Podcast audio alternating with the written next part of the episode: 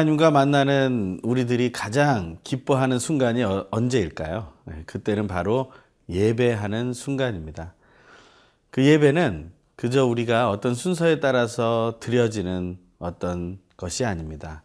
그것은 하나님과 하나 되는 순간이며 또 하나님의 말씀과 하나님의 임재 속에서 우리가 즐거움을 느끼는 순간이고 또한 우리가 하나님 안에서 기뻐하면서 우리의 중심을 다해 찬양하는 순간이기 때문에 그렇습니다.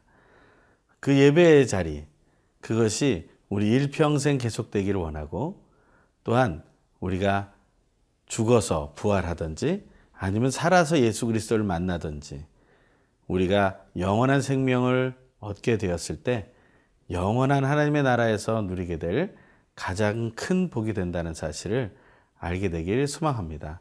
오늘 그 예배의 자리로 우리가 함께 나아가기 원합니다.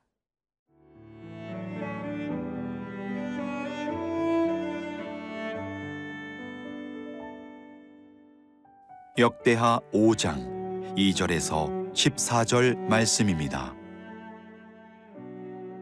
이에 솔로몬이 여호와의 언약궤를 다윗성 곧 시온에서부터 메어 올리고자 하여 이스라엘 장로들과 모든 지파의 우두머리 곧 이스라엘 자손의 족장들을 다 예루살렘으로 소집하니 일곱째 달 절기에 이스라엘 모든 사람이 다 왕에게로 모이고 이스라엘 장로들이 이름에 레위 사람들이 궤를 매니라. 궤와 회막과 장막 안에 모든 거룩한 기구를 메고 올라가되 레위인 제사장들이 그것들을 메고 올라가매 솔로몬 왕과 그 앞에 모인 모든 이스라엘 회중이 궤 앞에서 양과 서로 제사를 드렸으니 그 수가 많아 기록할 수도 없고 셀 수도 없었더라. 제사장들이 여호와의 언약궤를 그 처소로 메어 드렸으니 곧 본전 지성소 그룹들의 날개 아래라. 그룹들이 궤 처소 위에서 날개를 펴서 궤와 그 채를 덮었는데 그 채가 길어서 궤에서 나오므로 그 끝이 본전 앞에서 보이나 밖에서는 보이지 아니하며 그 궤가 오늘까지 그곳에 있으며 궤 안에는 두 돌판 외에 아무것도 없으니 이것은 이스라엘 자손이 애굽에서 나온 후 여호와께서 그들과 언약을 세우실 때에 모세가 호렙에서 그 안에 넣은 것이더라. 이때에는 제사장들이 그 반열대로 하지 아니하고 스스로 정결하게 하고 성소에 있다가 나오매 노래하는 레위 사람 아삽과 해만과 여두둔과 그의 아들들과 형제들이 다 세마포를 입고 제단 동쪽에 서서 제금과 비파와 수금을 잡고 또 나팔 부는 제사장 120명이 함께 서 있다가 나팔 부는 자와 노래하는 자들이 일제히 소리를 내어 여호와를 찬송하며 감사하는데 나팔 불고 재금 치고 모든 악기를 울리며 소리를 높여 여호와를 찬송하여 이르되 선하시도다. 그의 자비하심이 영원히 있도다 하매 그때에 여호와의 전에 구름이 가득한지라. 제사장들이 그 구름으로 말미암아 능히 서서 섬기지 못하였으니 이는 여호와의 영광이 하나님의 전에 가득함이었더라. 오늘 생명의 삶 묵상의 제목은 하나님 영광 가득한 거룩한 예배 속으로라는 제목입니다. 정말 이 예배는 하나님의 영광이 가득한 것이고 거룩한 자리로 나아가는 것이며 하나님의 거룩함이 내 속에 또 나의 연약함이 하나님의 거룩함 속에서 온전해지는 것, 그것을 누리는 것입니다. 오늘 하나님의 전에 아주 아주 중요한 일이 일어나게 됩니다. 그것은 여호와의 언약궤가 바로 지성소로 모셔지는 순간이 되는 것이죠. 어, 이것은 얼마나 놀라운 순간이었을까요? 그것은 오늘 본문을 읽어보면서 그것이 얼마나 대규모의 또한 얼마나 집중되고 얼마나 흥미진진하고 또 얼마나 거룩한 일이었는지를 알 수 있습니다. 오늘 본문 2절에서 6절의 말씀입니다. 이에 솔로몬이 여호와의 언약궤를 다윗성 곧 시온에서부터 메어 올리고자 하여 이스라엘 장로들과 모든 지파의 우두머리 곧 이스라엘 자손의 족장들을 다 예루살렘으로 소집하니 일곱째 달 절기에 이스라엘 모든 사람이 다 왕에게로 모이고 이스라엘 장로들이 이름에 레위 사람들이 궤를 매니라 궤와 회막과 장막 안에 모든 거룩한 기구를 메고 올라가되 레위인 제사장들이 그것들을 메고 올라가매 솔로몬 왕과 그 앞에 모인 모든 이스라엘 회중이 궤 앞에서 양과 소로 제사를 드렸으니 그 수가 많아 기록할 수도 없고 셀 수도 없었더라. 이 언약계를 올리는 이 과정 속에서의 어마어마한 규모를 말하고 있습니다. 물론 전 세계에 가장 큰 규모라고 말할 수는 없을 것입니다. 하지만 전 이스라엘이 모이는 자리 그리고 그 가운데 여호와의 언약궤가 다윗성으로부터 이제는 하나님의 성전의 지성소로 들어가는 그러한 순간이 되었다는 것입니다. 그리고 그런 과정 속에서 많은 제물들이 또한 하나님 앞에 바쳐졌다라는 것을 말하고 있습니다. 이것은 너무나 짧은 이야기로 진행되지만 그것은 어마어마한 시간과 또 어마어마한 노동력 그리고 많은 사건들이 그 속에 있음을 알게 됩니다. 예배는 단지 짧게 정해진 시간 속에 드려지는 것이 아닙니다. 그것은 어마어마한 행, 행사이고 또한 어마어마한 또한 역사입니다. 우리는 그 사실을 간과해서는 안 됩니다. 예배는 한순간에 끝나는 것이 아닙니다. 이 솔로몬의 여호와의 언약궤를 드리는 이 과정은 바로 다윗의 예배로부터 시작됐고 그 다윗의 예배는 올라가 올라가서 아브라함의 예배로까지 이어지게 되고 또한 그 예배는 올라가 올라가서 노아의 예배, 예배까지 그리고 나아가 아벨의 예배까지 이어지게 되는 것입니다. 우리는 그러한 예배의 모습을 기억해내게 됩니다. 하나님께 영광을 돌리고 작은 희생제물 하나를 드리는 것으로 끝나는 것이 아니라 진정한 하나님을 향해 우리의 모든 것을 바치는 순간. 그것이 바로 이 여호와의 언약궤가 지성소로 들어가는 과정 속에서 우리가 보아야 하고 또한 알아야 하는 것이라는 겁니다. 하나님께서 우리에게 주신 이 기회를 솔로몬은 바르게 사용하고 있습니다. 여호와의 언약궤 언약궤에 대한 이야기가 오늘 본문에 또 나옵니다. 그 안엔 무엇이 들어 있습니까? 10절에 보니까 궤 안에는 두 돌판 외에 아무것도 없으니 이것은 이스라엘 자손이 애굽에서 나온 후 여호와께서 그들과 언약을 세우실 때에 모세가 호렙에서 그 안에 넣은 것이더라 말하고 있습니다. 출애굽기 25장 21절에 보면 바로 언약궤 안에 이 두 돌판이 담겨지는 것을 말하고 있습니다. 하지만 언약궤 안에는 우리가 또 다른 것도 들어있다는 사실을 우리는 알고 있습니다. 히브리서 9장 4절에 보면 이 두 돌판뿐 아니라 아론의 쌍난 지팡이와 만나 담은 항아리도 들어있다고 말합니다. 그것은 민수기 17장 10절에 아론의 지팡이를 넣었다. 그리고 출애굽기 16장에 바로 만나 담은 항아리도 그 안에 넣었다라는 고백들이 나오기 때문이었습니다.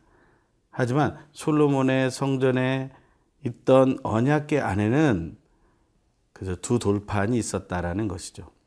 이것이 가지는 의미는 무엇입니까? 다른 어떤 하나님의 이적과 기사에 대한 부분이 아니라 오직 하나님의 말씀에 집중하는 것을 의미한다는 것입니다. 이것은 다윗의 왕조가 하나님의 말씀 그리고 사랑의 율법의 중심으로 이루어져 가는 것이라는 것을 더 상징적으로 표현한 있다라고 볼 수 있습니다. 하나님의 말씀, 그것은 우리 중심에 있어야 하는 것입니다. 우리 인생의 성전을 바로 나라가 한다면 나의 가장 중심에는 바로 하나님의 전 안에 있는 그 언약계 속에 있는 두 돌판이 있어야 합니다. 그것은 하나님의 말씀이며 사랑의 율법입니다. 그 언약계가 그 안에 놓여질 때 온전한 예배가 시작됩니다. 오늘 하나님의 말씀, 그리고 사랑의 율법이 여러분 안에 또 제 안에 임하게 되길 간절히 소망합니다.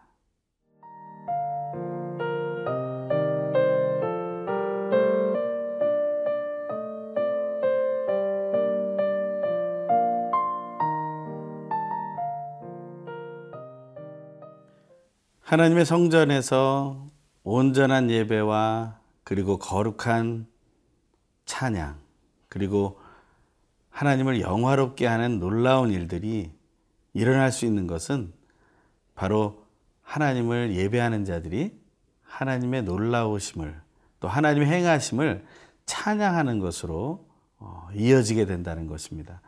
하나님을 찬양하는 것은 예배의 꽃이라고 할 수 있습니다. 하나님께 예배할 때 우리가 할 수 있는 최상의 것이 바로 찬양이기 때문에 그렇습니다. 찬양은 단순한 노래나 음악을 얘기하는 것이 아닙니다. 그것은 우리의 중심으로부터 하나님을 향한 감탄사가 터져 나오는 것을 말하는 것이죠. 하나님이 나 자신에게 우리 한 영혼 한 영혼에게 행하신 그 일들을 바라보고 또 하나님이 우리가 속하 있는 작은 공동체로부터 큰 공동체에 이르기까지 이루셨던 그 역사와 그 인도하심에 대한 고백이 담겨지게 된다는 것이죠. 우리는 그러한 찬양의 삶에 익숙해야 합니다. 우리는 세상의 것에 감탄할 때가 많습니다. 신제품, 신상이라고 하는 그러한 것들이 나올 때마다 우리는 감탄을 하죠. 어떻게 이런 것이 만들어질 수 있는가? 우리는 새로운 디자인을 보면서 우리는 또한 감탄합니다. 새로운 작품들을 보면서 우리는 또한 감탄을 합니다. 그런데 하나님을 향해 우리는 얼마나 많은 감탄을 하고 있습니까? 오히려 하나님 앞에서는 이 세상에서 잘 풀리지 않는 나의 모습과 이 현실을 바라보면서 탄식하는 것이 더 많지 않은가 싶습니다.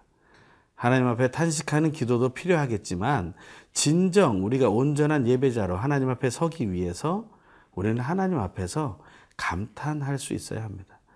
정말 감사하는 마음으로 그 중심으로부터 탄성이 터져 나오는 그 기쁨, 그 감격, 그것을 하나님 앞에서 보일 수 있어야 한다는 것입니다. 왜 그렇게 기뻐하는가? 왜 그렇게 즐거워하는가? 왜 그렇게 소리치는가? 누군가 질문할 때 하나님 때문이라고 말할 수 있는 예수 그리스도 그리고 성령 하나님 때문이라고 말할 수 있는 우리의 삶이 되어야 한다는 것입니다. 성전의 완성은 바로 이렇게 진행됩니다. 제사장들이 그 모든 것이 온전히 준비된 후에 스스로 정결하게 하고 성소에 나와서 그들은 노래했다고 말하고 있습니다. 그들은 또 재금과 비파와 수금을 잡고 나팔을 불며 연주했다고 되어 있습니다. 그들의 찬양이 시작된 것이죠. 예전에 아프리카에 가서 아프리카 사람들이 찬양하는 모습을 본 적이 있습니다. 어린아이로부터 어르신들이 이르기까지 모두가 나와서 북 하나를 치면서 서로 찬양이 시작되었습니다. 그 북 하나로 연주하면서 시작된 그 찬양은 정말 저녁도 먹지 않고 밤을 새면서까지 이어졌습니다. 그들의 찬양은 자기들을 높이는 것이 아니었습니다. 오직 하나님만을 높이는 것이었습니다. 그들은 그러면서 눈물을 흘리고 세상이 줄 수 있는 그런 평강이 아닌 하나님의 평강을 깊이 누리고 있는 것을 알게 되었습니다. 하나님을 기뻐하며 찬양하는 것에는 진정, 기쁨이 담겨져 있습니다. 그리고 하나님의 은혜를 누릴 수 있는 은혜가 담겨져 있습니다. 여러분의 찬양의 생활을 다시 한번 돌아보십시오. 하나님을 향한 감탄과 그 기쁨의 선포가 날마다 가득할 수 있도록 또 준비하고 또한 그것을 실천하게 되길 바랍니다. 시편 119편 164절에 하루에 일곱 번씩 하나님을 찬양하라는 말씀이 있습니다. 한번 시도해 보십시오. 그 안에서 우리는 하나님의 자비하심의 영원함과 여호와의 영광이 나의 인생의 충만함을 누리게 될 것입니다. 오늘 본문 마지막은 이렇게 말하고 있습니다. 14절 제사장들이 그 구름으로 말미암아 능히 서서 섬기지 못하였으니 이는 여호와의 영광이 하나님의 전에 가득함이었더라. 우리는 하나님의 영광의 가득함을 오늘 하루 또 우리 인생 속에서 누릴 수 있습니다. 찬양함을 통해 누릴 수 있는 이 기쁨, 이 감격 함께 누리기를 간절히 소망합니다. 기도하겠습니다. 하나님 아버지 감사를 드립니다. 우리가 하나님 앞에 온전한 찬양으로 나가기 원합니다. 정결함으로 나가기 원합니다.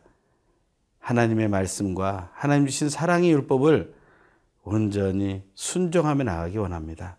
오늘 하루 하나님의 온전한 예배를 통해서 영광으로 가득 찬 하나님을 만나게 하여 주시옵소서. 감사드리며 예수님의 이름으로 기도합니다. 아멘.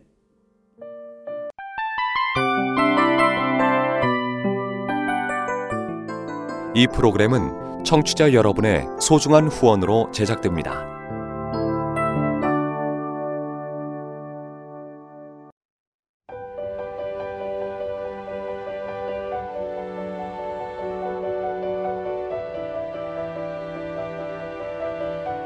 세상에는 수많은 교회들이 있지만 더 깊이 있는 말씀 강해를 찾기 위해 크기로만 교회를 선정하지 않습니다. 보다 좋은 영적 콘텐츠를 더 많이 나누기 위해 방송비를 받지 않습니다. 1년 365일 복음만 전하고 싶어서 우리는 광고를 하지 않습니다. 온누리의 복음을 땅끝까지 CGN TV와 함께 땅끝 선교사가 되주세요.